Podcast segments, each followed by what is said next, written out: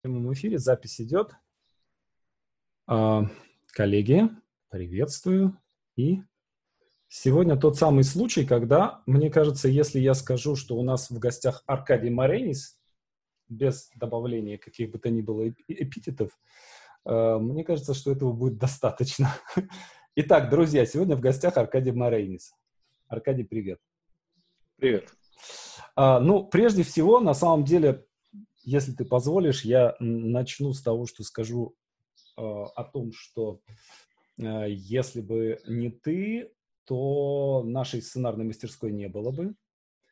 И э, когда, то есть, ну, мы в большей степени, в очень большой степени наше существование обязано двум советам, которые я тебя услышал. Один в какой-то, э, в какой-то из твоих лекций лет, наверное, шесть назад, где ты рассказывал про стартаперов, которые резали там какие-то какие-то продукты резали и продавали домохозяйкам по э, там каким-то порциям. И вот да. они вместо того, чтобы начать делать вот эти свои замечательные порции, они пошли к этим э, домохозяйкам и э, стояли перед э, супермаркетами и спрашивали у э, Не спрашивали, а просто их хва хвата... брали у них заказы. пытались продавать. Да. да, брали у них заказы, собирали заказы, еще не имея продукта. И это для меня было совершенно потрясающей идеей, да, то есть сначала продай, э, сначала найди покупателя, а потом уже делай продукт. Э, и после этого я запустил, собственно, нашу сценарную мастерскую и в течение следующих трех месяцев заработал свой первый миллион рублей. Э, и только после этого, уже заработав этот первый миллион рублей, э, я, собственно, запустил школу и запустил, запустил первый курс. Вот. А вторая важная мысль, которую я пришел на твой еженедельный еженедельное, еженедельное общение с, со своим проектом школы и э, мысль, которая тоже взорвала мой мозг, э, когда ты сказал, что э, вот у тебя э, там столько-то, столько-то сколько стоит твой курс, сколько из этого ты готов тратить на привлечение э, следующих клиентов. И это тоже, э, я такой думаю, а, в смысле тратить? То есть мне еще надо какие-то деньги тратить на то, чтобы людей привлекать. Uh, то есть я был настолько невинен в этом смысле. Uh, вот. И то есть, ну, как бы я начал вкладывать деньги в привлечение, и это позволило там продержаться все эти там, последние шесть лет в отличие от тех людей, которые очень быстро выжгли свои первые базы и исчезли в никуда, не научившись тратить деньги на привлечение и не научившись считать, собственно, эти деньги и отслеживать э, эффективность каналов, там, считать пожизненную ценность клиентов и так далее, и так далее. Вот. Ну, я вообще думаю, что ты там за меня уже все совершенно спокойно можешь рассказать. Я могу просто там сидеть в, в уголочке и кивать. Говорить, да, да, все так, конечно. Ну, мне просто, зачем я все это рассказываю, просто, ну, мне хотелось бы, чтобы люди, которые меня слушают, да, чтобы э, те, кто следят за нашей сценарной мастерской, чтобы они понимали, что вот эта вся э, мудрость, э, да, э, и э, устойчивость нашей сценарной мастерской, она не, не состоит в моем сверхъестественном везении или там упоротом умении работать по 24 часа в сутки – а ну почему? Своей... У тебя было введение, ты, во-первых, там как-то случайно наверняка наткнулся на мою лекцию, а потом все, да. все-таки там собрался и случайно зашел ко мне навстречу. Ну, то есть все-таки, ну как бы. Какое-то минимальное, минимальное усилие. Какое-то минимальное везение было. Ну, как говорят, да, если ты хочешь выиграть лотерею, надо как минимум купить лотерейный билет. Да, ну, а, мне кажется, что, э, ребят, вот э, правильная, правильная история, да, если э, вы хотите запустить стартап, то, короче, на самом деле самое главное простое, вот идти к Маренису, слушать, что он говорит, и делать то, что он говорит. Эм, окей, хорошо. Давай я предлагаю начать вот с чего. А еще, кстати, не да. делать того, что я говорю, не надо делать. Это важная вещь, потому что на вот это вот не надо делать можно потратить огромное количество времени, денег и усилий. Ну да, да, это так. А, ну вот, давай сначала я предлагаю вот а, прям вот фундаментально начать. А, люди идут в стартапы а, для того, чтобы ну, заработать денег чаще всего. Да нифига. А, для того, Ни, что... Нифига, Окей, нифига. Хорошо. И вот это как раз первая главная проблема. Okay. Люди идут в стартапы вовсе не для того, чтобы заработать денег. И это вот первая важная вещь. Может быть, она тоже там взорвет кому-то мозг, но, к сожалению, проблема большинства стартапов, стартаперов, вернее, заключается в том, что они не хотят заработать денег. Точка. Они идут по любым причинам там. Мне надоело работать на дядю, я хочу работать на себя, у меня есть гениальная идея, я хочу ее реализовать. Я вот давно уже интересуюсь вот этим, или я не знаю, там по ночам вырезаю э, ложки из дерева, и теперь хочу просто вот жить на это вырезание ложек из дерева, но я не хочу зарабатывать деньги, я хочу просто жить, вырезая ложки из дерева. Ну, вот. То есть поэтому вот первая проблема как раз стоит в том, что в стартапы идут не для того, чтобы заработать денег. И как часто люди, которые к тебе приходят, они говорят, что мы типа... Нет, мы они так не говорят. Смотри, вот да, ага. давай тогда вторая важная вещь. Люди врут. Так. Причем они врут себе, врут э, другим. Очень часто это все неосознанно. Да? Ну, то есть они как-то себя в какое-то поведение за, загнали, в котором они вроде бы должны вот как-то действовать, ну и объясняют это там некими причинами. А на самом деле они врут. То есть никто, mm-hmm. естественно, не приходит и не говорит, что я не хочу зарабатывать денег. Все там по показывают бизнес-планы, там что-нибудь еще, расписывают идею, но вот видно, что человек не хочет зарабатывать деньги. А знаешь, какая самая, вернее, какой самый простой тест, позволяющий отделить тех, кто хочет зарабатывать деньги, от тех, кто не хочет. Ну-ка. Ну-ка. А вот попробуй, угадай с трех раз. Ну, я не знаю, потому что я с самого начала хотел зарабатывать деньги. Но я думаю, ну, что у, меня была еще мотивация какая-то в смысле надежности, да, то есть я хотел э, сам контролировать свой проект. То есть, чтобы не было никаких дядь, теть, да. Не, ну понятно, ты понимаешь, что всегда нет обычно там одного желания. Да. Потому что если бы ты просто хотел бы заработать денег, ну, не исключено, что ты бы там, я не знаю, поехал возить китайские товары. Ну, или там на рынке мясо да, продавать да. или там еще что-нибудь. Ну, то есть ты понимаешь, то есть хочется... Вообще там иногда мне кажется, что предпринимательство – это желание заниматься чем ты хочешь, э, зарабатывая на этом достаточно, чтобы продолжать заниматься чем ты хочешь. Ну, ну есть... наверное, да. Да. Ну так вот, теперь так. по поводу самого простого критерия, как отличить человека, который хочет заработать денег, от того, кто не хочет. Тот, кто хочет заработать денег, он их уже зарабатывает. Понимаешь? Да. Да. То есть вот любая история из серии «Я вот сейчас пилю замечательный продукт, там, у меня команда» или там еще кто-то, и вот сейчас мы пилим, пилим, и вот нам нужны деньги, чтобы продолжать пилить. Это означает, mm-hmm. что человек не хочет зарабатывать деньги. Он хочет вот это вот пилить. При, причем пилить в компании таких же там пиляльщиков, как и он, вот и все, вот и точка. Тот, кто хочет зарабатывать на этом деньги, он уже что-то сделал минимальное для того, чтобы начать зарабатывать деньги. Он их уже зарабатывает и приходит, на самом деле, с вопросом, не знаю, с представлением, с пожеланием, как больше за, заработать. А это вот ключевая разница. Это принципиальное отличие. Это очень интересно. Я, извини, что я все время как-то на себя переворачиваю, потому что я все время анализирую себя, да, то есть свое поведение и смотрю, где как бы, где что, как надо подкрутить и докрутить.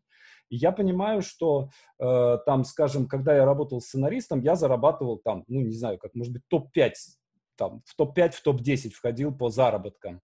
Э, когда я работал журналистом, тоже я зарабатывал ну, больше всех журналистов, которые зарабатывали вокруг меня. Вот. Другое дело, почему это происходило, да, у меня там всегда огромная семья, которую надо кормить, там, куча ответственности, там, квартиры какие-то, которые надо снимать, да, но тем не менее вот всегда приходилось, э, как, что называется, жизнь вынуждает написать бестселлер, да, то есть, э, ну, как бы ты не можешь позволить себе написать там книжечку, которую три человека прочитает. Обязательно нужно написать бестселлер, который там купит куча народу. Да. А, хорошо. Окей, слушай, вот мы общались с Аленой Владимирской, которую ты знаешь очень хорошо, где-то там месяца три назад на стриме тоже. И она мне сказала такую штуку удивительную, а, которая тоже взорвала мне мозг. Она мне сказала, «Э, Саша, если бы ты пошел сейчас в найм, а, то ты бы сейчас зарабатывал больше, чем ты зарабатываешь как э, предприниматель. А, ну, она там цифры какие-то назвала там и так далее. Но я начал думать, окей, хорошо, допустим, а, вот при нынешнем там своем э, статусе, известности, бренде и так далее, да, я могу претендовать на место, ну, там, примерно заместитель генерального директора какого-нибудь телеканала, но это должности, на которые меня там дважды приглашали за последнее время а, по производству сериального контента. Да, то есть вот это как бы мой размерчик. Сколько там платят, я, честно говоря, не знаю, да, но я думаю, что там можно заработать, ну, там в пределах миллиона, полутора, двух там где-то в, месяц. А, Что-что? Рублей. Рублей, Рублей, да, конечно. Нет, да. ну так, Просто да. я всегда предпочитаю. Да. Но э, и это там примерно те же деньги, которые я зарабатываю как э, основатель сценарной мастерской. Но я понимаю, что там, э, сидя на месте этого зама, я проработаю до пенсии, и я буду получать эти, эти деньги каждый месяц, э, и, собственно, и уйду на пенсию, да, там будет вот совершенно конкретный как бы потолок. Э, так же, как когда я работал, например, редактором, да, э, у меня, почему как бы я понял, что надо отсюда уходить, когда я спросил, сколько зарабатывает учредитель э, нашего издания. Да? И он там назвал какую-то сумму, которая была там типа в два раза больше, чем у меня, а это было, не знаю, 200 тысяч рублей. Вот. Я понял, это 200 тысяч рублей, вот как ты не бейся, ты будешь в эти 200 тысяч биться. Вот. А, но я не хочу там всю жизнь получать миллион рублей в месяц, да, я хочу получать миллион долларов, 10 миллионов долларов, да, там, и так далее, и так далее, да, то есть я хочу вот этого бесконечного роста. Ну, и предпринимательство, предпринимательство, оно э, дает. Вот все-таки, э, как человеку решить и выбрать? Вот что мне, оставаться ли в найме и делать карьеру в найме, или идти в предпринимательство? Смотри, это э, ровно из тех вопросов, ну вот ты же, ты же писатель, ты должен знать древнюю фразу, если не можешь писать, не пиши. Окей. Okay. Ну вот, если у тебя возникает вопрос, идти в предпринимательство или нет, ну, значит, лучше не ходить. Ну вот, вот и все, ответ очень простой. Это же не серия там взвешивать что лучше, что не лучше, что выгоднее, что не выгоднее. По большому счету, вообще вот мой взгляд на это, он стоит в том, что предприним, предприниматель не равно человек, владеющий бизнесом. Ну так, mm-hmm. вообще-то. Предприниматель это человек, который э, по духу, вернее, даже не по духу, а по э, характеру действий предпринимателя. Он может работать в найме, он может быть художником, он может быть поэтом, он может быть писателем, он может быть музыкантом. Вот есть, условно говоря, там первая скрипка Большого симфонического оркестра – музыкант, а есть mm-hmm. шнур, предприниматель.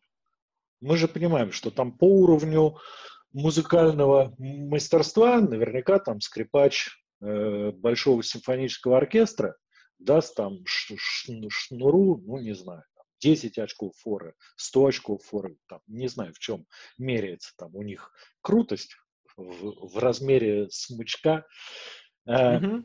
Вот. А шнур предприниматель.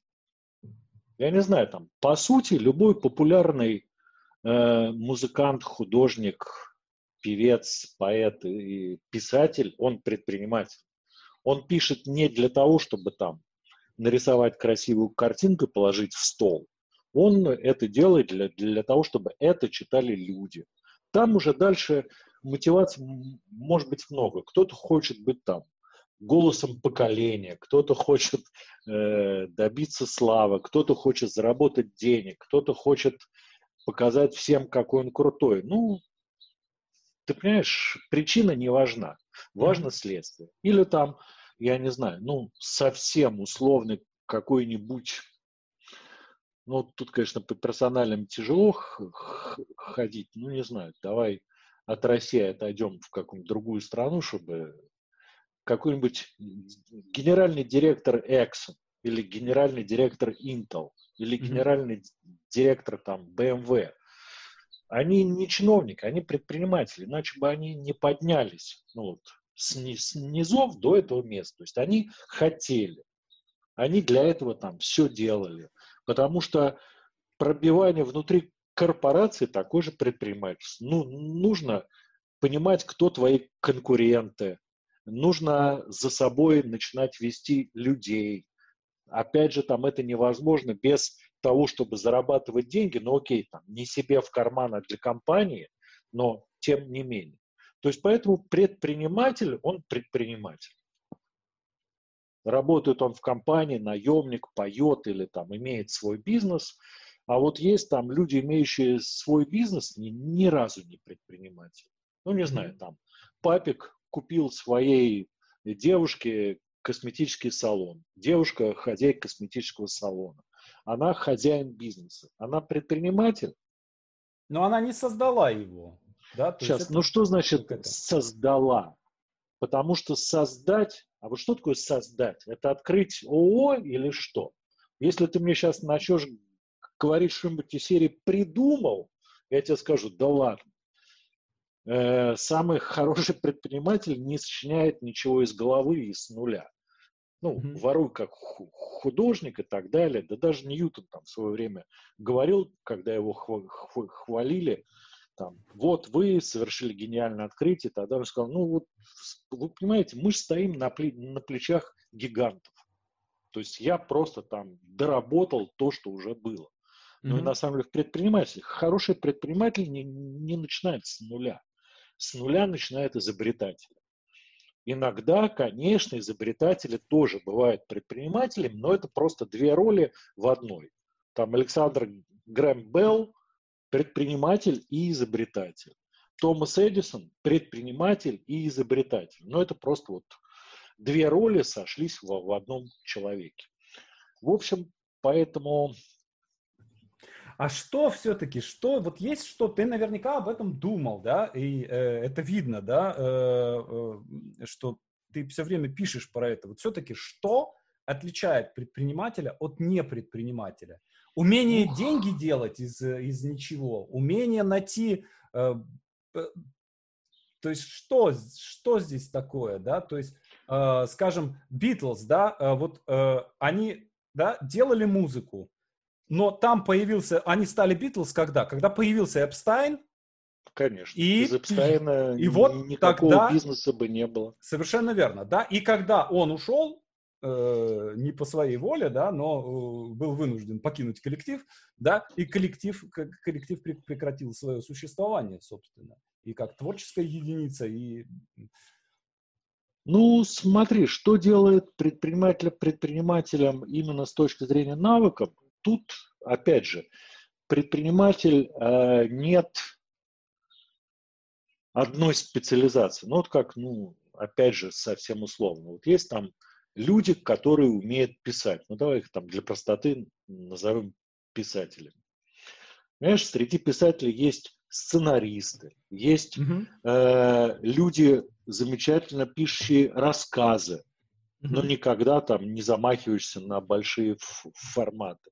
Есть поэты, есть, я не знаю, баснописцы, есть э, те, кто пишет вот такое, есть те, кто пишет вот такое. Ну, как на музыку, посмотри. Вот есть там N музыкантов, которые считаются гениальными.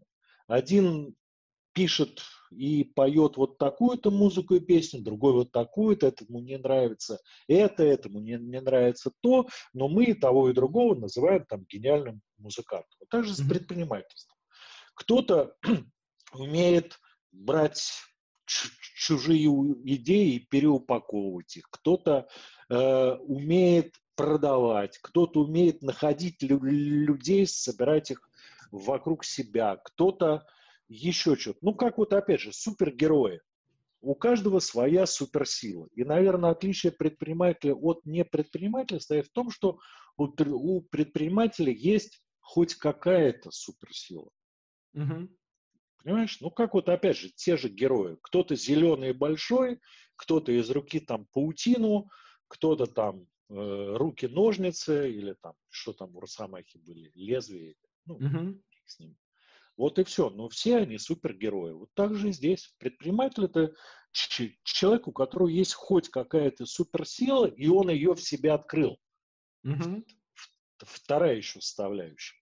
Потому что можно быть спящим героем там неизвестно сколько. Ну угу. вот, предприниматель – это просто обычный человек, однажды утром обнаруживший, что он Человек-паук. Угу. И теперь ему с этим что-то надо делать.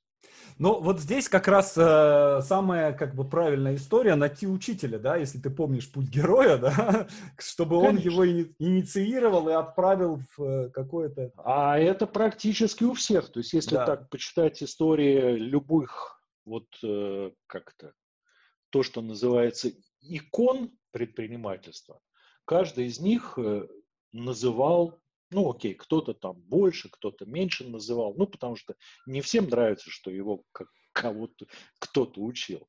Но все-таки все признавали, что да, вот у меня был учитель. Кто-то называет учителем, кто-то там скромно говорит, э, он много мне дал, там, еще какие-то, или кто-то там говорит, что вот там э, две вещи, которые взорвали мне мозг и э, теперь там произошло вот то, что происходит сейчас. Ну, кто как.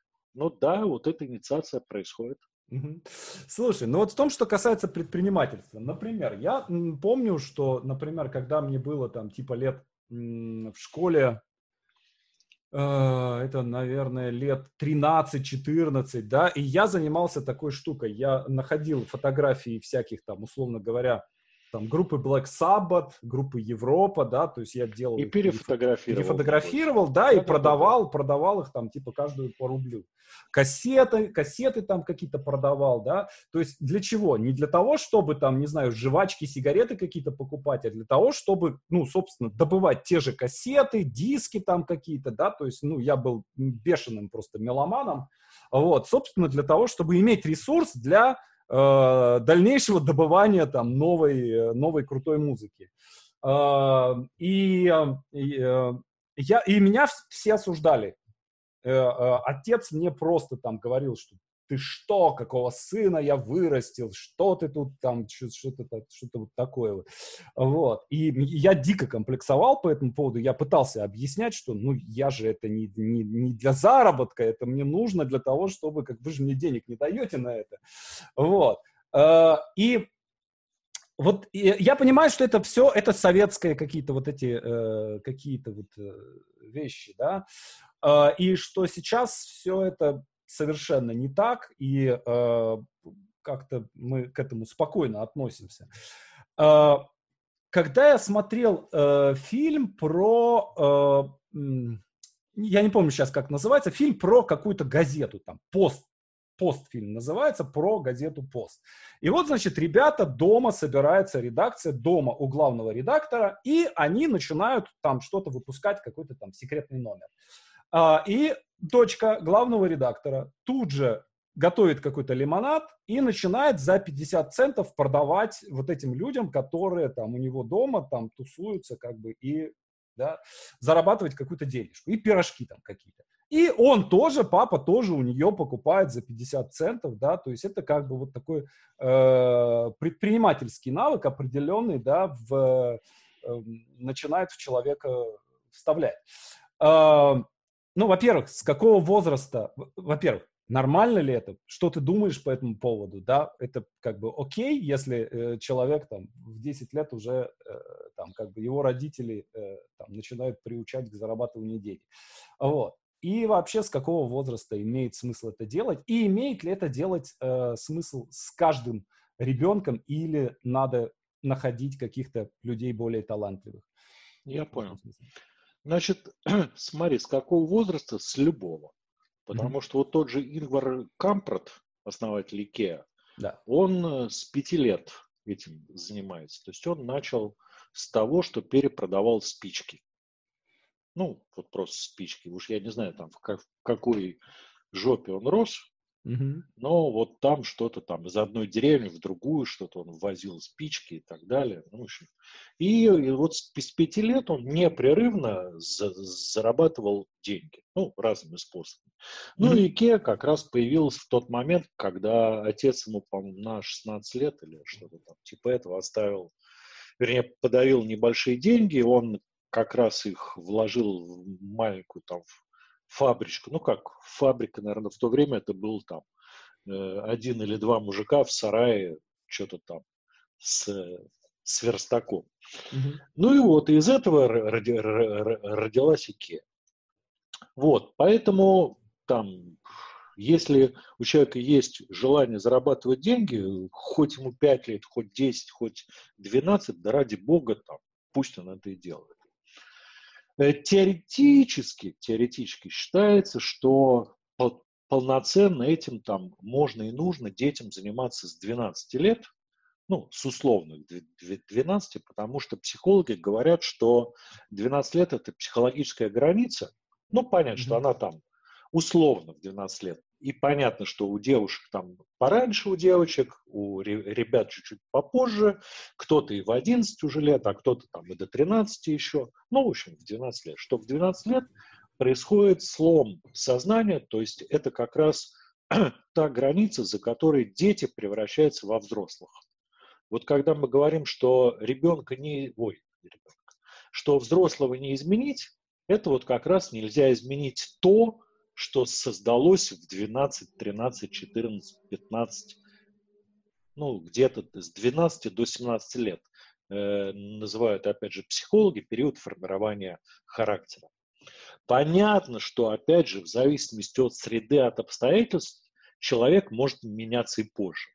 Mm-hmm. Ну, то есть э, рост там до 17 или до 20 лет или там где-то, а потом попал в какие-то условия, и вот ему пришлось меняться, потому что все-таки там среда определяет все.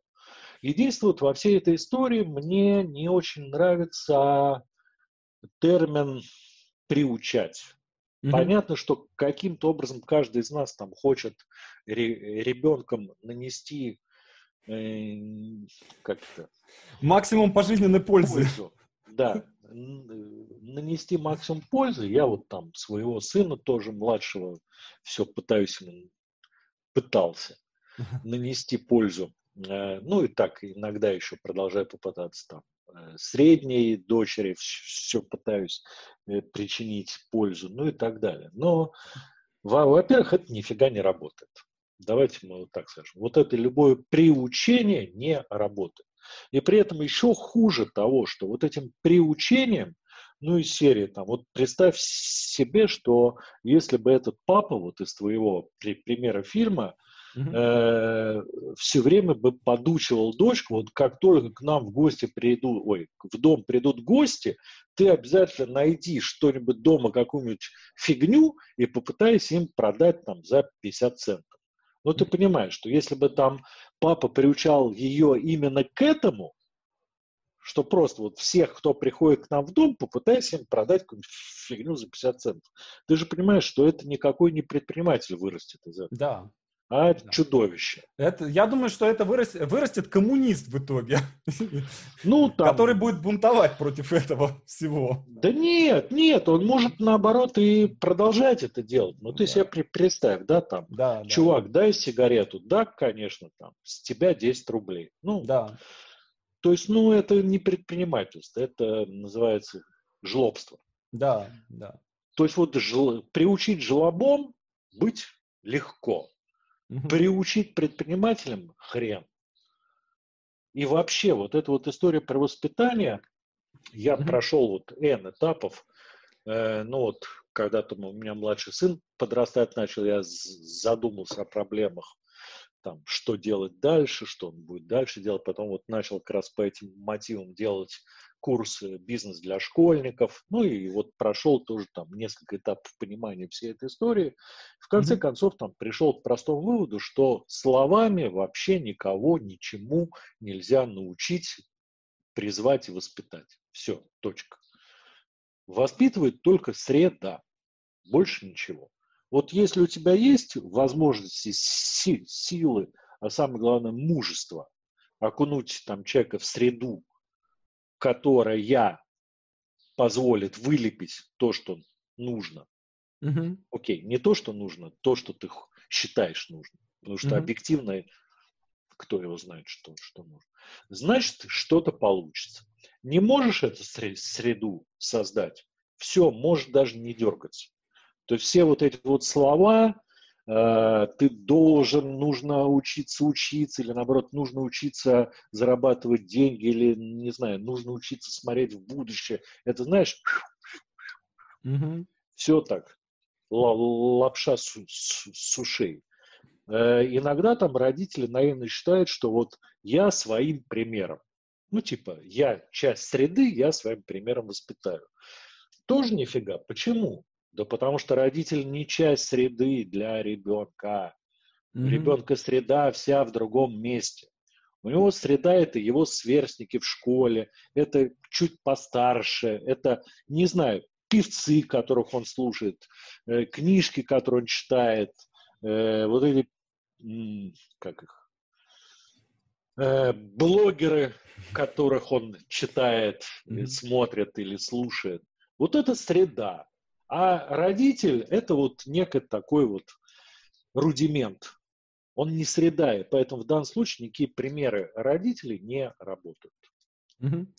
Слушай, ну, мне кажется, что вот в предпринимательстве есть как бы такой некий э, мощный скачок, который э, такой первый скачок, это когда ты что-то продаешь, и ты получаешь какие-то деньги, да, то есть это прям очень много чего меняет сразу же. Э, потому что рубль, заработанный э, там своим, э, не своим трудом в том смысле, что э, там э, ты сходил куда-то там, разгрузил кирпичей э, вагон, да, ты вот тебе заплатили 5 рублей. А если ты создал что-то, да, такое, и вот ты это продал, и тебе за это заплатили. Э, то есть ты сам произвел как бы транзакцию. Э, Следующая э, такая важная Не-не-не, история. давай сразу, давай сразу. Вот это нифига не является предпринимательством. Вот, да, а может быть является, а может Когда нет. ты- это когда даже, ты это пос- даже не шаг. Это даже не шаг к этому. Ну вот смотри. Э, вот, например, э, человек хочет писать статьи. Мгм. или, не знаю, вот человеку хочется выплеснуть что-то там на бумагу. Вот он пишет статьи для журнала, зарабатывает там 30 тысяч рублей в месяц. Вот э, для него это толчок для чего-то? А вот, скорее всего, нет.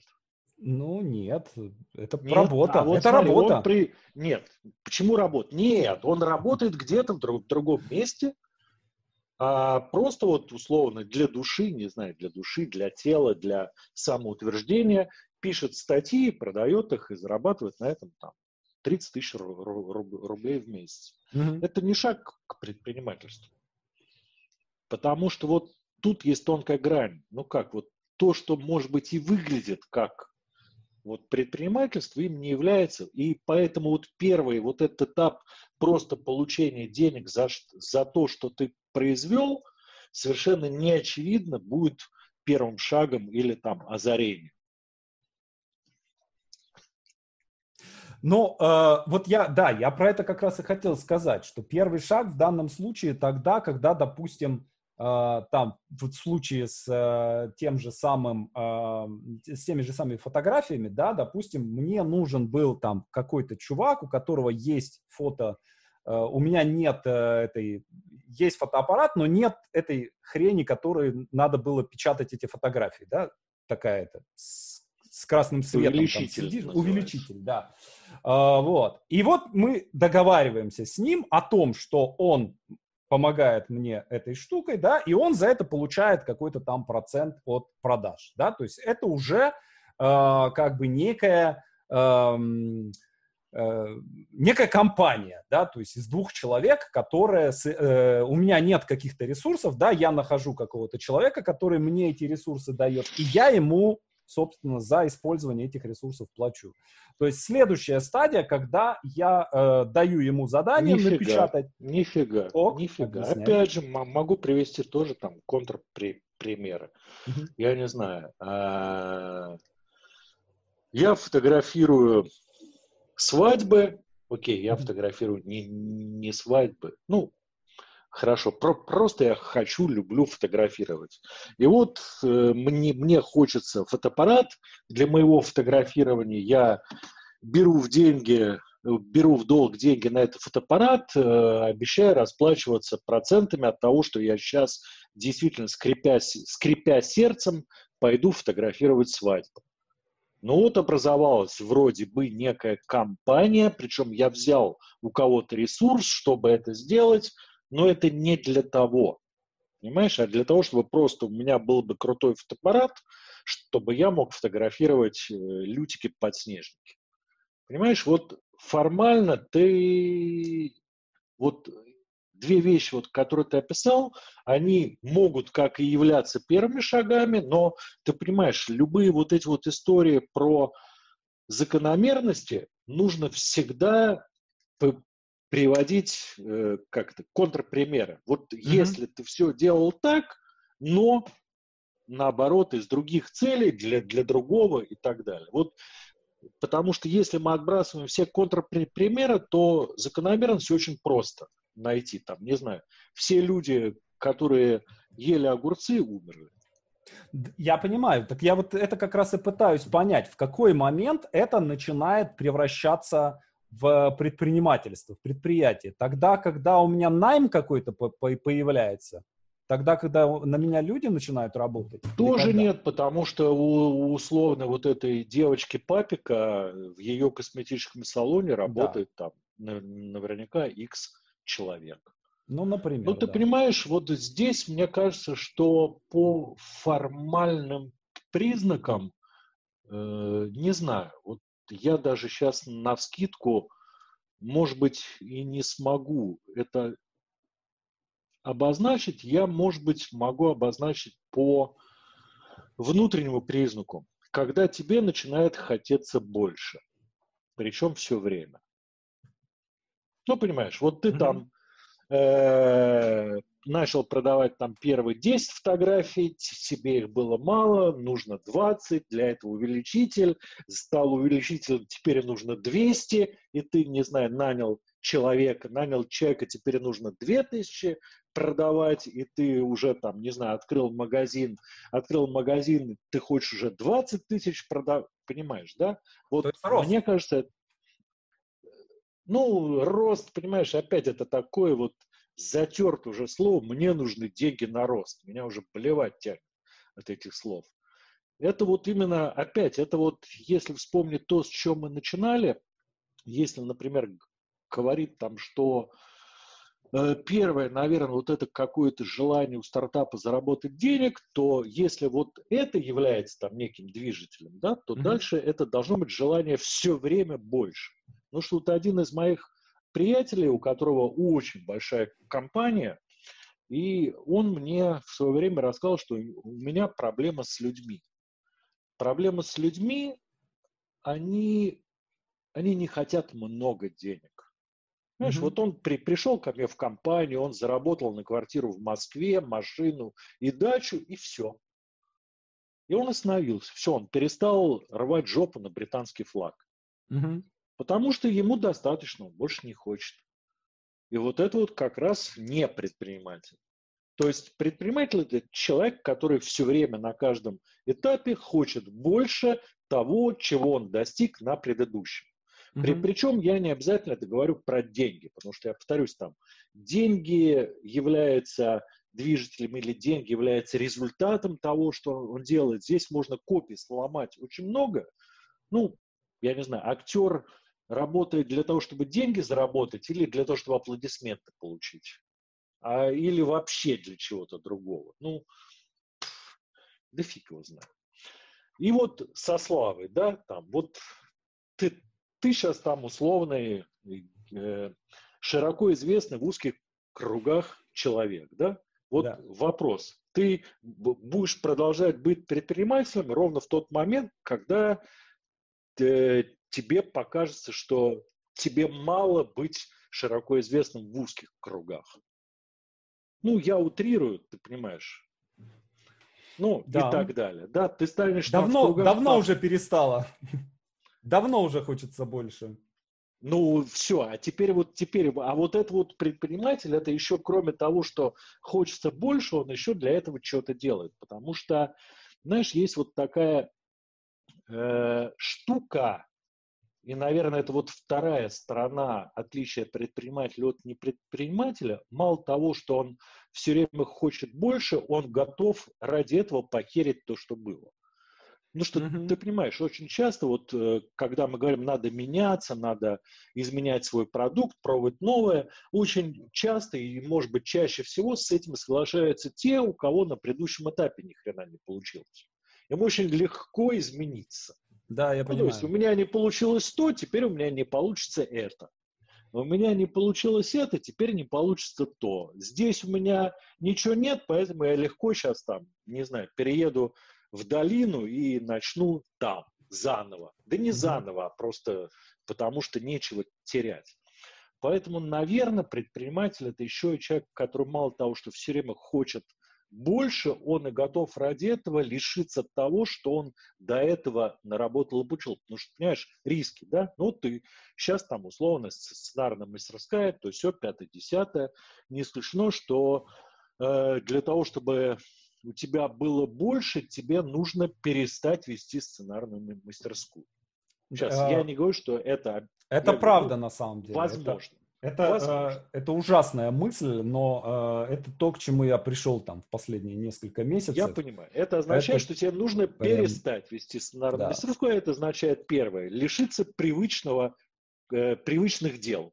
Да. Ну, как минимум. Потому что мы, понимаешь, люди привычки. Для нас да. вот некая стабильность.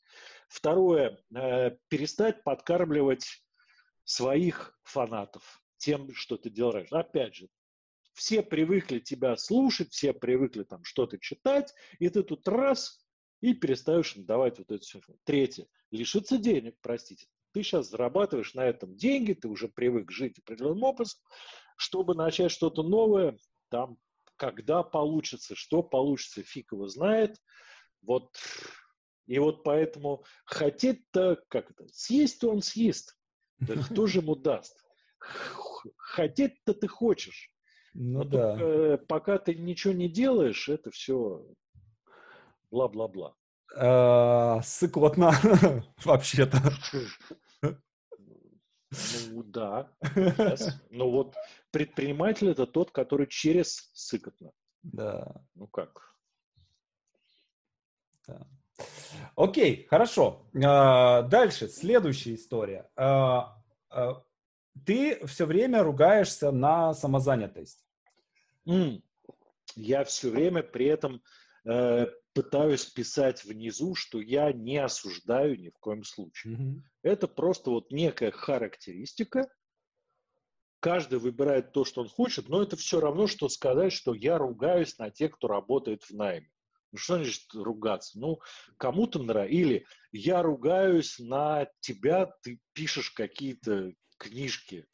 буковки какие-то зачем-то, вместо того, чтобы, не знаю, колготки продавать на рынке. Ну, ну, ну, слушай, ну что... Я был бы номер один в колготках, если бы я их продавал. Я понимаю, но я просто говорю, что я не ругаюсь, я просто говорю, что вот тут важно отличать бизнес от самозанятости. Все, ну, вот просто важно водораздел проводить. И для, для, для, чего важно? Чтобы не возникало тех самых иллюзий, а может быть для того, чтобы возникло именно то самое ощущение, что мне что-то не хватает. Потому что очень просто начать заниматься самозанятостью, считать, что ты занимаешься бизнесом, и оттуда может возникнуть куча иллюзий. Да? Типа, я теперь могу расшириться. Не можешь. Модель не позволяет я могу привлечь деньги на, не знаю, на расширение. Не можешь. Потому что, во-первых, не сможешь расшириться даже с деньгами, а во-вторых, тебе их никто не даст. Mm-hmm. Там, я не знаю. Это э, дает мне прочную основу для жизни на пенсии. Не дает. Потому что как только ты выходишь на пенсию, вся твоя самозанятость, ну окей, весь твой бизнес, он рассыпается медным тазом. Ну и так далее. Ну, вот смотри, давай, хорошо, давай по попробуем этот вот водораздел провести. Вот, например, э, ну, если говорить о доходах, да, нам известно довольно большое количество случаев. Не надо доходы, не надо как, дохода, потому что доходы... Когда самозанятость здесь... приводит, приносит сильно больше денег, чем бизнес. Сейчас, сейчас, сейчас, сейчас. Ты опять же, вот как только ты начинаешь сравнивать и говорить из серии самозанятость приносит больше или работая в найме я э, там зарабатывал бы столько же, ты фиксируешь ситуацию, угу. понимаешь, на некий момент.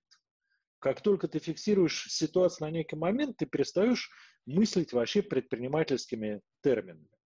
Окей, в самом начальный момент любой человек, пошедший работать, не знаю, в «Газпром», мелким клерком будет зарабатывать, чем любой бывший студент, начавший там строить бизнес. Угу. Ну да, ну окей, что дальше? Не весь вопрос, что в моменте вообще нельзя стартовать. Потому что, ты понимаешь, здесь же еще есть очень такая важная вещь. Малый бизнес от стартапа в моменте по размеру денег отличить нельзя. Даже наоборот, малый бизнес наверняка зарабатывает больше, чем стартап. Ну, mm-hmm. если стартап, ну вот в этом, в космическом смысле. И, но это в моменте, понимаешь? Поэтому деньги в данный конкретный момент времени э, на вот начальных этапах, ну там до определенного, вообще не являются критерием ничего. Ну, хорошо. Вот э, смотри, э, вот как я это вижу, да, самозанятость это, это э, тогда, когда есть, когда есть какой-то человек, которого, если его выдернуть, то сразу все закончится. Да, то есть который что-то делает, либо супер круто продает что-то, либо является лид-магнитом, либо генерит продукт, либо сам является продуктом. Да, то есть но, например, да, вот у нас есть, скажем, несколько ситуаций. Э, Дэвид Боуи. Э, понятно, что это самозанятость. Да, то есть чувак пишет песни, да, э, хотя, опять же, если там по формальным признакам, он вплоть до того, что акции свои выпускал. На самом деле здесь стоит посмотреть, сколько он за, за, зарабатывает на роялти. Если он на роялти зарабатывает столько же, сколько он зарабатывал во время активной карьеры, угу. ну, ну, ты создал, э, опять же, все равно, ты создал какой-то продукт, да, и потом ты сидишь, получаешь какой-то, э, может быть, Боуи не, не очень такой корректный пример, потому что он умер, да, ну, давайте пусть это будет Джоан Роулинг, да, э, которая создает продукт, тетка какое-то время была миллиардершей. Сейчас она опять там ниже, да, но создает продукт, и на основании этого продукта снимаются фильмы, делаются куклы, делается какой-то мерч там и так далее, и так далее. Она всем этим не занимается, она получает только роялти. Mm. Это, на мой взгляд, это как бы самозанятость, да, вокруг которой пристроена куча каких-то бизнесов, которых она владельцем не является. Ну, смотри, здесь опять же вот очень серая зона, а самое главное, что вот во всех этих серых зонах или вот таких рассуждениях, очень важно понять, для какой практической цели мы пытаемся провести эту разницу. Потому что если это for the sake of discussion, ну, то есть просто вот мы хотим mm-hmm. критерии вынести, да нахрен это нужно, да? То есть, ну вот, ну, самозанятость, бизнес, э, предприниматель. Вот ты еще сейчас попробуй э, провести разницу между предпринимателем, самозанятостью и бизнесом. Вернее так, что вот если сейчас мы бы были с тобой пустыми балаболами, то наверняка бы кто-нибудь из нас сейчас с умным видом бы нарисовал очередную диаграмму Вейна, ну, mm-hmm. знаешь, как вот эту классическую, три вот этих, здесь там предпринимательство, здесь самозанятость, там здесь бизнес, а посерединке, не знаю, большой бизнес. Ну, или там что-нибудь в таком, в таком духе. То есть, понимаешь, что по сути, э, в, ну, как бы, в прорывных великих или там в каких-то больших вещах все вот это присутствует понемножку, потому что ни один, окей, не ни один, много больших бизнесов э, изначально создались, потому что внутри был один конкретный чувак, угу. который был иконой. Ну, не знаю, про Джобса там да. уже даже неловко вспоминать, но на самом деле он не единственный. Ларри Эллисон, там, да кто угодно. Э, и действительно, они сами что-то делали, закрывали ключевые там сделки и что-то, ну и как, ну вот ты понимаешь. И поэтому вот тут опять же вот разделить и сказать, что если ты там хоть раз вышел на публике и сказал, что вот тут я вот такой умный, и после этого это всегда теперь самозанятость, нет. Поэтому тут вот история, смотри, если про Роллинс вернуться, Э, это, опять же, если мы посмотрим на роялти, то есть она сейчас, наверное, может вообще ничего не делать, и да. деньги будут продолжать идти в том же объеме. Ну, там, да. плюс-минус.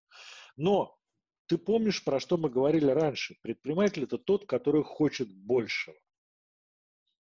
Вот с тех пор она еще столько же на чем-то заработала, или сделала хоть что-то для того, чтобы заработать столько же?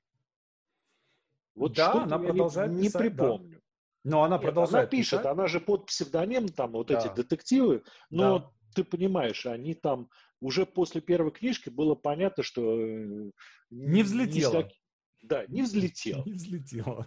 Все. Ну, ей просто вот Надо фиксировать убытки и запускать да, что-то новое. Фиксировать убытки запускать что-то новое. Но она же как сказала, что я теперь хочу сама, чтобы не считали, что это там та самая Джон Роллингс. Вот это, по-моему, знаешь, фарисейство такое. Ну, ну да.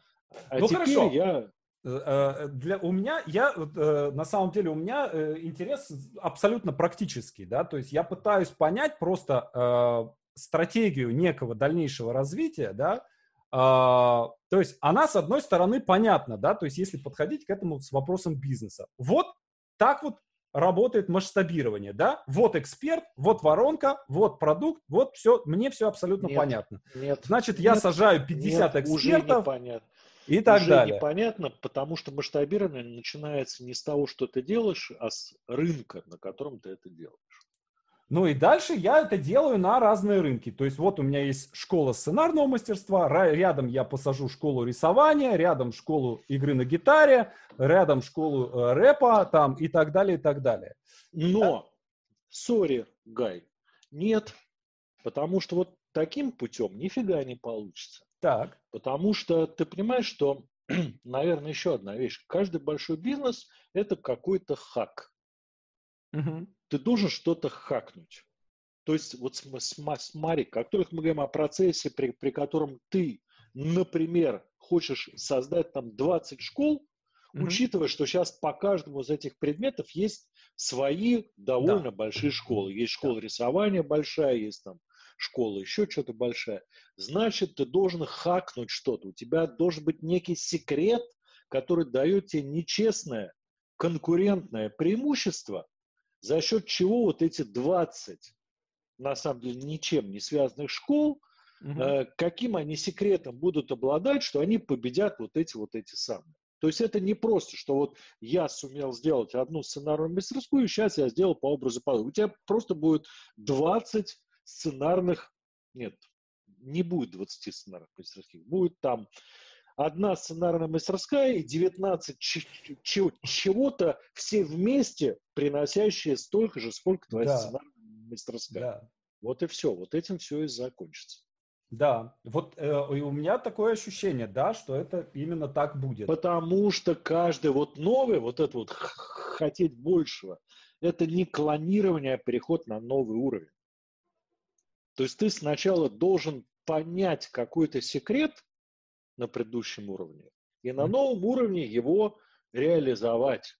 Ну, как вот, я не знаю, э, китайцы, японцы, вот эти боевые искусства, да, там, или даже не боевые, вот эти все, Йода, Сан и так далее. Вот ты понял это, теперь ты можешь перейти на следующий уровень.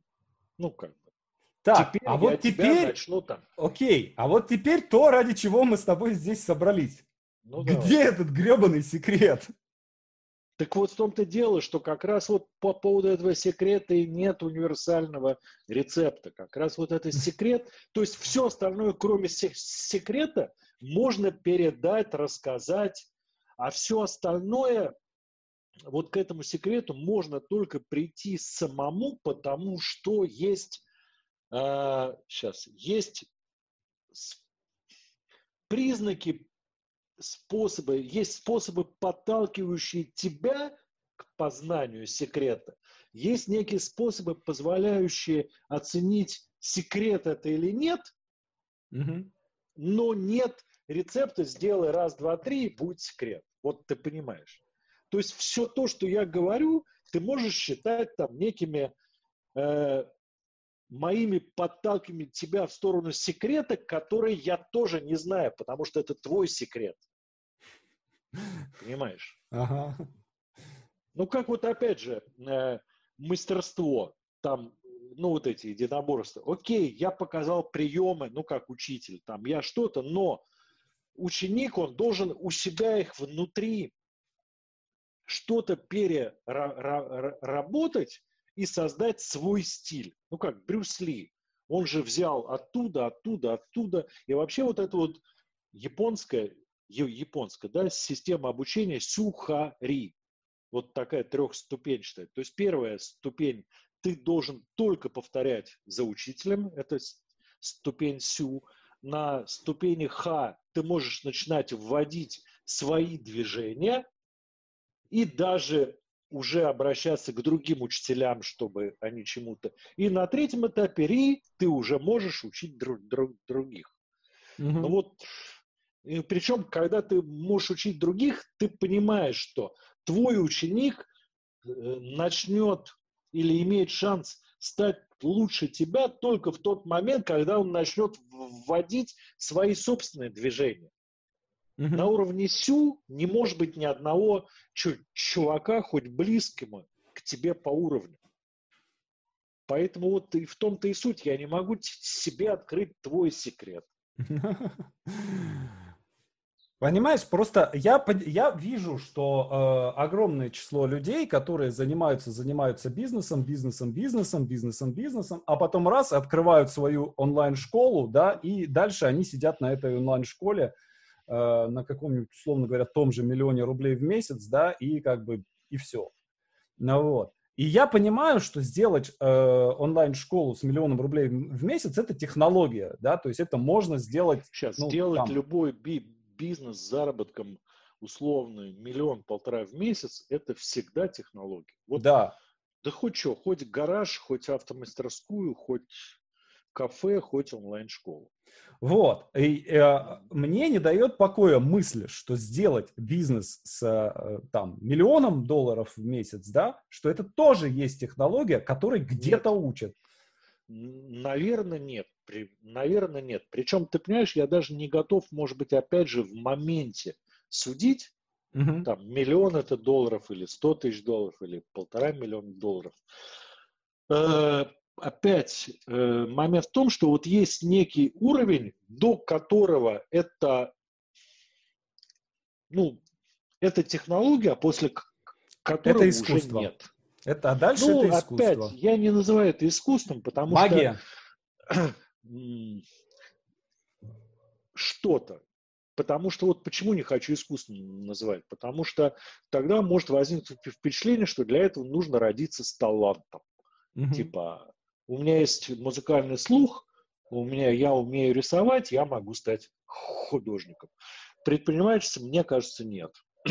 Магия тоже плохо, потому что возникает впечатление, что ты можешь на самом деле заниматься всякой херней, а потом волшебник прилетит, тебя mm-hmm. вот волшебной палочкой по затылку фиганет, и все само собой произойдет. Такого тоже не будет. Да? Угу. С другой стороны, называть это упорным трудом тоже нельзя, потому что если там, пусть ты даже сейчас будешь там делать в два раза больше курсов в своей сценарной мастерской, ты все равно на следующий качественный уровень не перейдешь. Да, ну, это так.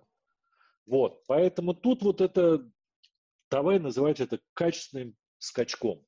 Квантовый скачок. Вот должен быть некий квантум лип.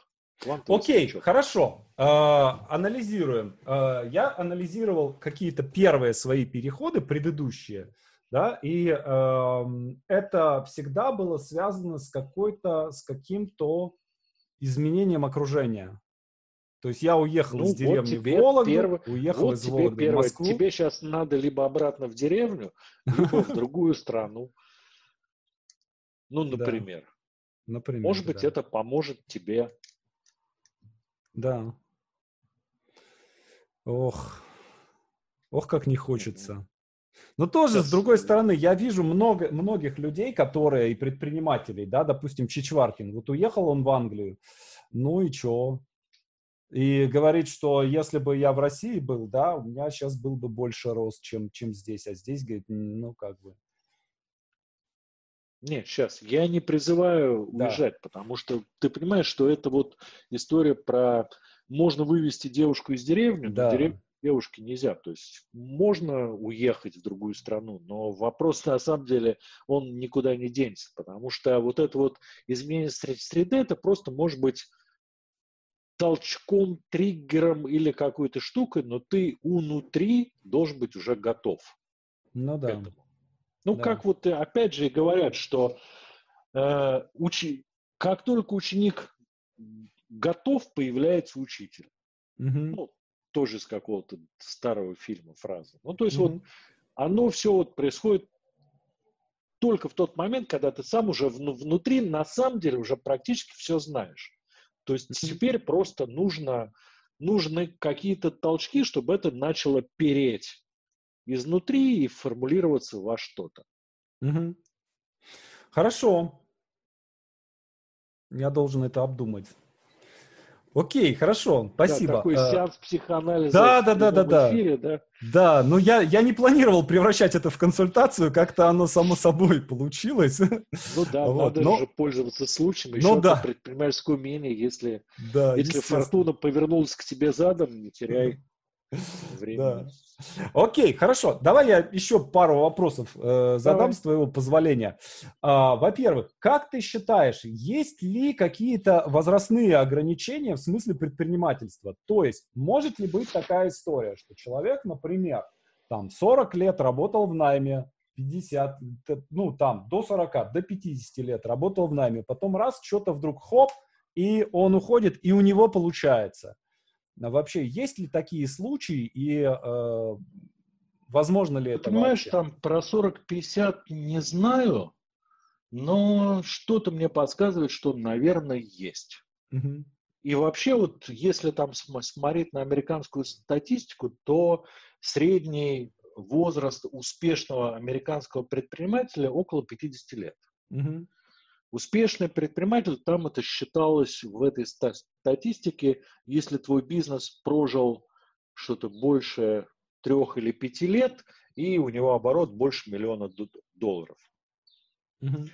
Вот э, история, например, американская, что как раз когда уже выплачена ипотека за свой домик, когда уже не нужно кормить детей, когда уже не нужно ходить на работу, и вот раз, и теперь ты начинаешь чем-то заниматься.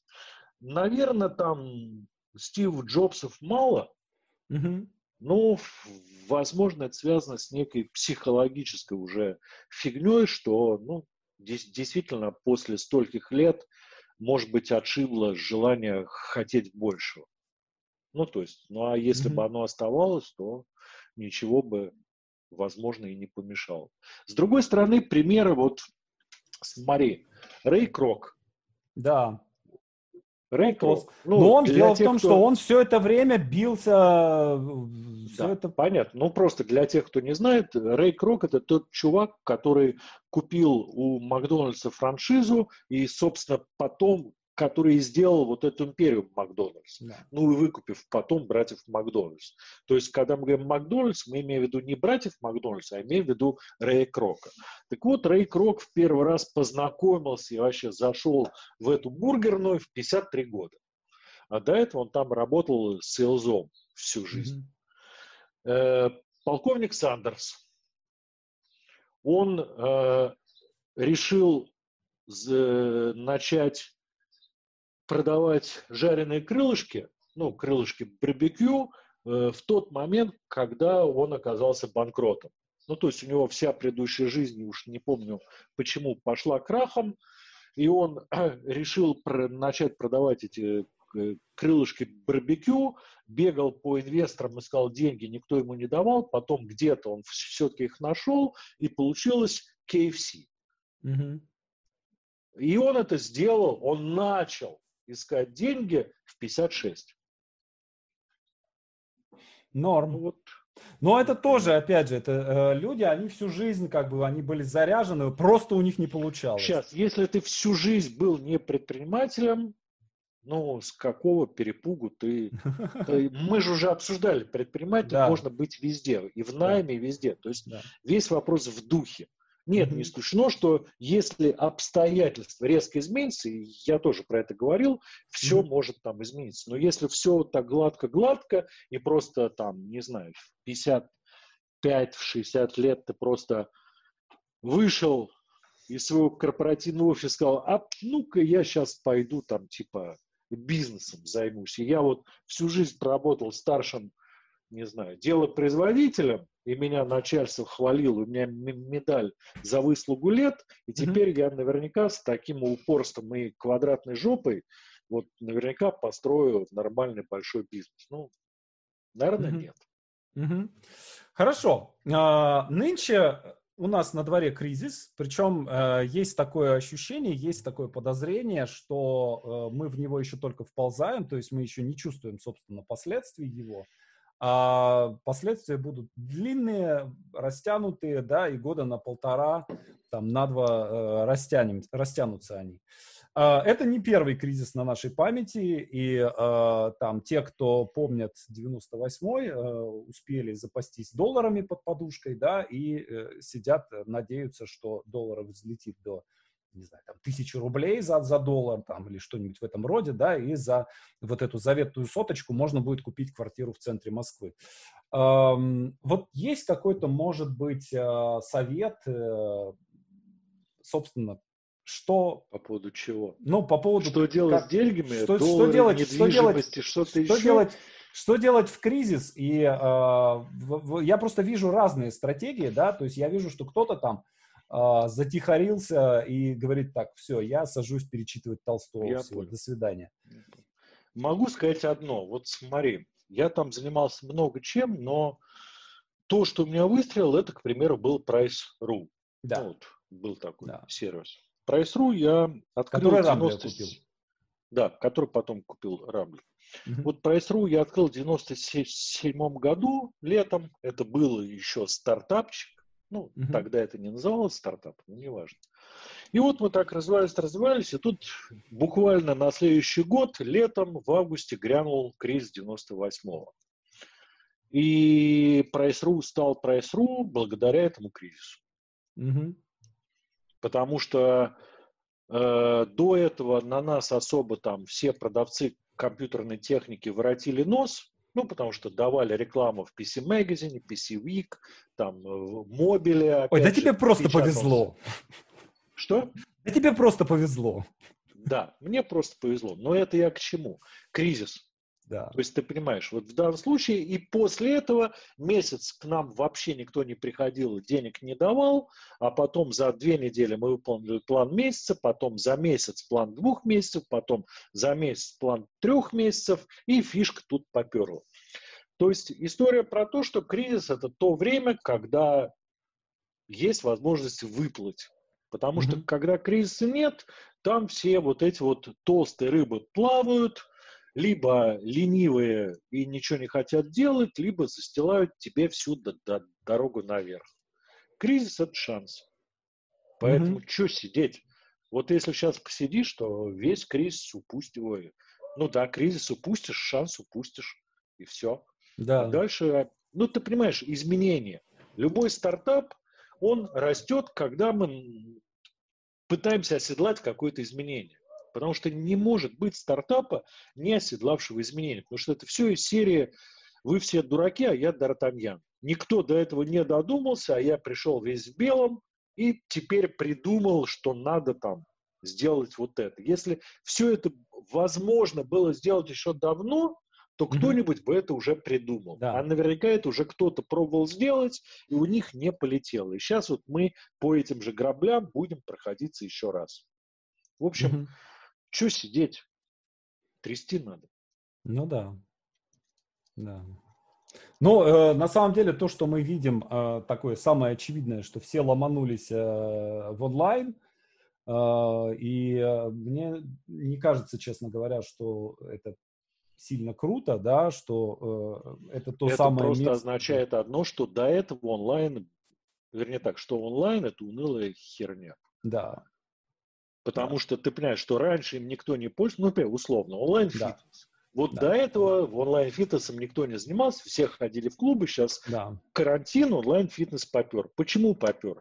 Просто потому что клубы закрыли. Выбора То есть, условно нет. говоря, все, что стало переть сейчас во время кризиса, это означает, что это хреновая э, вещь, ну как хреновая вещь, что это большая потребность, но хреновая ре- реализация угу. что до карантина это было никому не нужно с этой реализацией.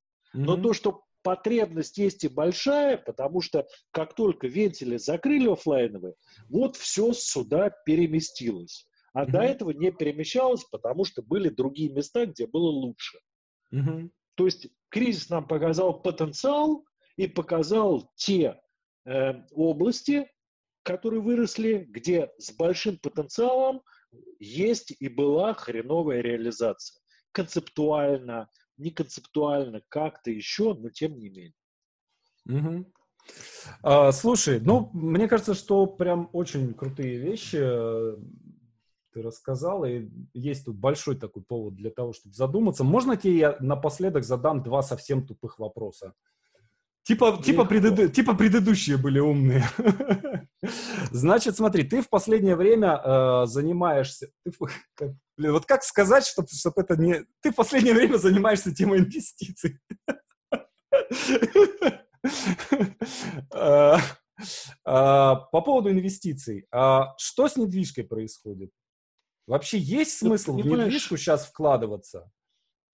Ты понимаешь, я вот сам точно не знаю, но так как многие вопросы задают, да. не, не восприми это за рекламу, но 13 мая, то есть через неделю, да?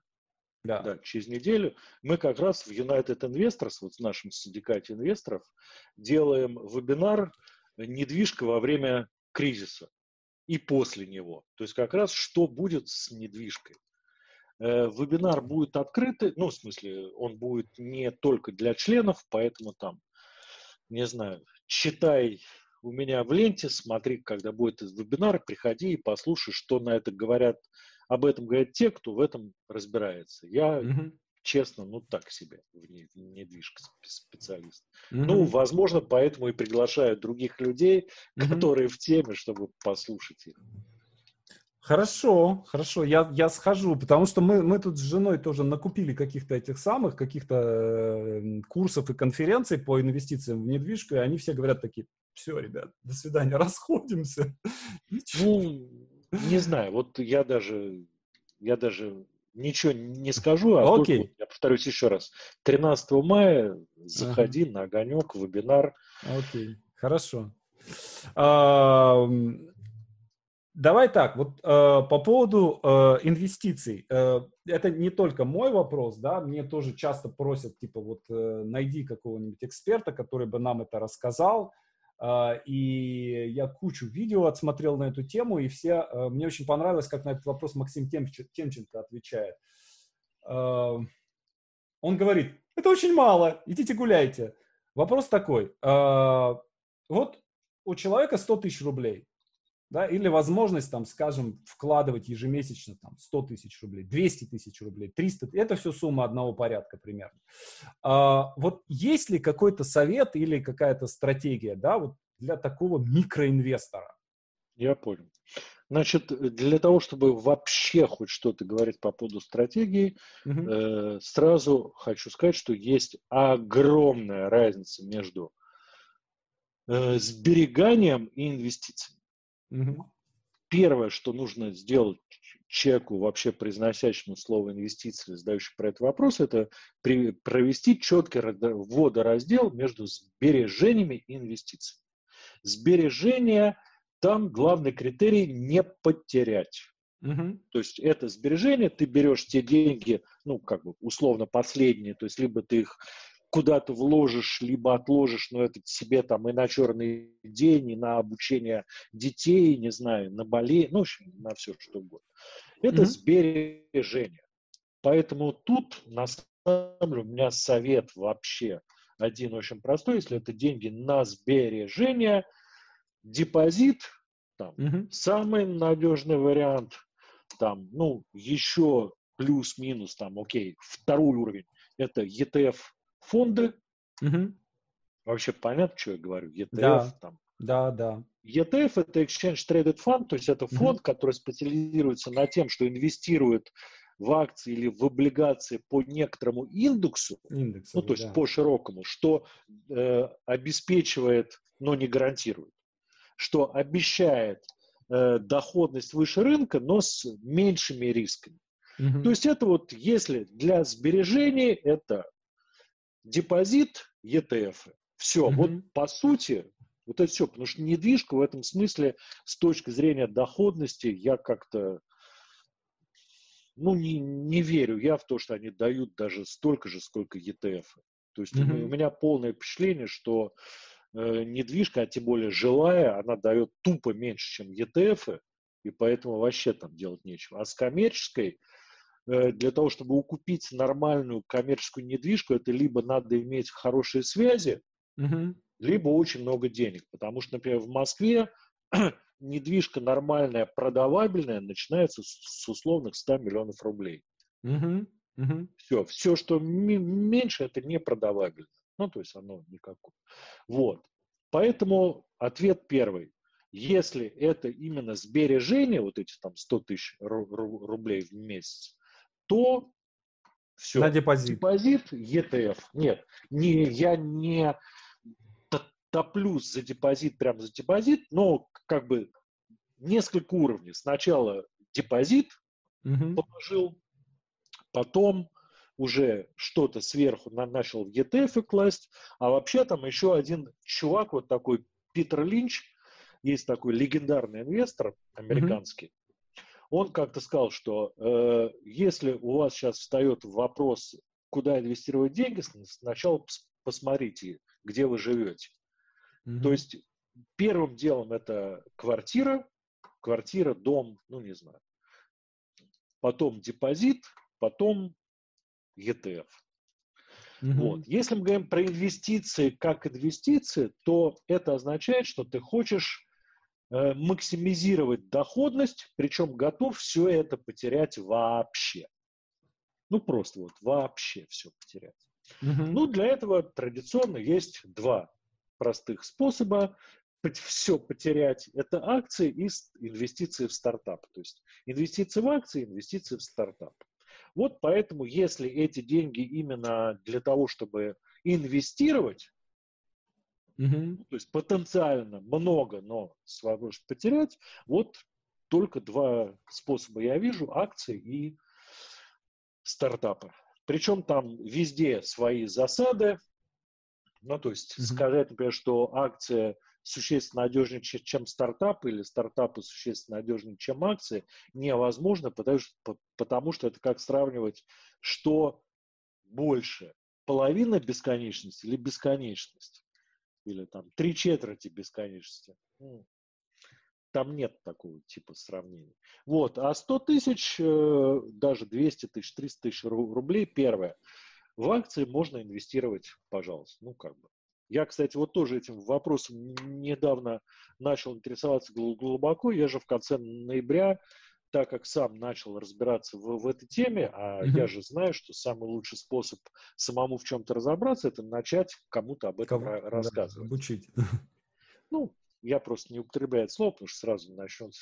Я, я не учу. Я сделал рассылку, которая называется The Assets, активы. И вот я с конца ноября начал там еженедельную рассылку, где начал делиться там всякими своими находками, изысканиями вот как раз на тему инвестиций в акции. Угу. Ровно потому, что я этим занялся. Вот. Поэтому первое вот это. Второе, инвестиции в стартапы. Опять же, можно подумать, что это там слишком мало денег, ну там 200-300 тысяч рублей для того, чтобы инвестировать в стартапы. Ну, на самом деле, Э, здесь две вещи. Во-первых, есть такая штука, которая называется синдикаты. То есть есть фонд, ну, mm-hmm. понятно, что никакой фонд у тебя там твои 200 тысяч рублей в месяц не примет, им нужны там инвесторы с большими суммами. Вот мы сделали там э, синдикат United Investors, ну, который я упоминал уже, как раз именно для собрания обычных людей, у которых есть деньги, мы даже не спрашиваем, сколько. Ну, сколько-то есть, потому что там надо за членство заплатить как минимум 150 тысяч рублей в год. Ну, то есть это уже какой-то порог отсечения, то есть ну, mm-hmm. человек, у которого денег совсем нет, вряд ли будет платить. И вот там мы как раз рассматриваем стартапы, и там прелесть есть в том, что можно складываться ну, mm-hmm. для инвестиций в какой-то стартап. То есть есть X членов, и Y людям понравился один и тот же, и вот там вместе насобирали там денег на то, чтобы дать ему, ну, например, ищет он там, не знаю, 5 миллионов. Ну, вот там mm-hmm. 10-20 человек скинулись, нашли эти Прикольная 5 тема. миллионов, инвестировали, вложили. Mm-hmm. Вот. А вторая штука, что на самом деле смотреть вокруг, потому что не исключено, что сын маминой подруги занимается программированием или сын второй маминой подруги там торгует или что-то как раз с детства чем-то подрабатывает. Ну, зачем обязательно Джобсов искать где-то на Марсе? Там, каждый Джобс был чьим-то сыном и, и, и, и торговал спичками. Mm-hmm. Ну, как Эдвард Кампрат, да. Ну вот просто смотреть вокруг, искать, потому что для молодых вот таких людей, ну как бы там, мало того, что деньги, еще и опыт взрослых людей, которые хотя бы умудрились хоть сколько-то заработать деньги и уже откладывать какие-то деньги, чтобы раздавать их вот таким людям.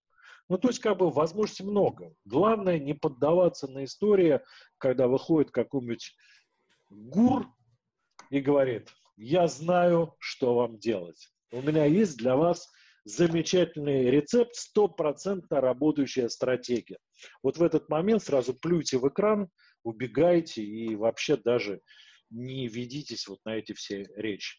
Инвестиции – это всегда риск. Поэтому я говорю, что первое, самое главное, сделать водораздел между сбережениями и инвестициями, и уже дальше там действовать, исходя из своих со соображений, то есть слушая, возможно, многих, но принимая mm-hmm. решение сам. Ну, mm-hmm. Хорошо.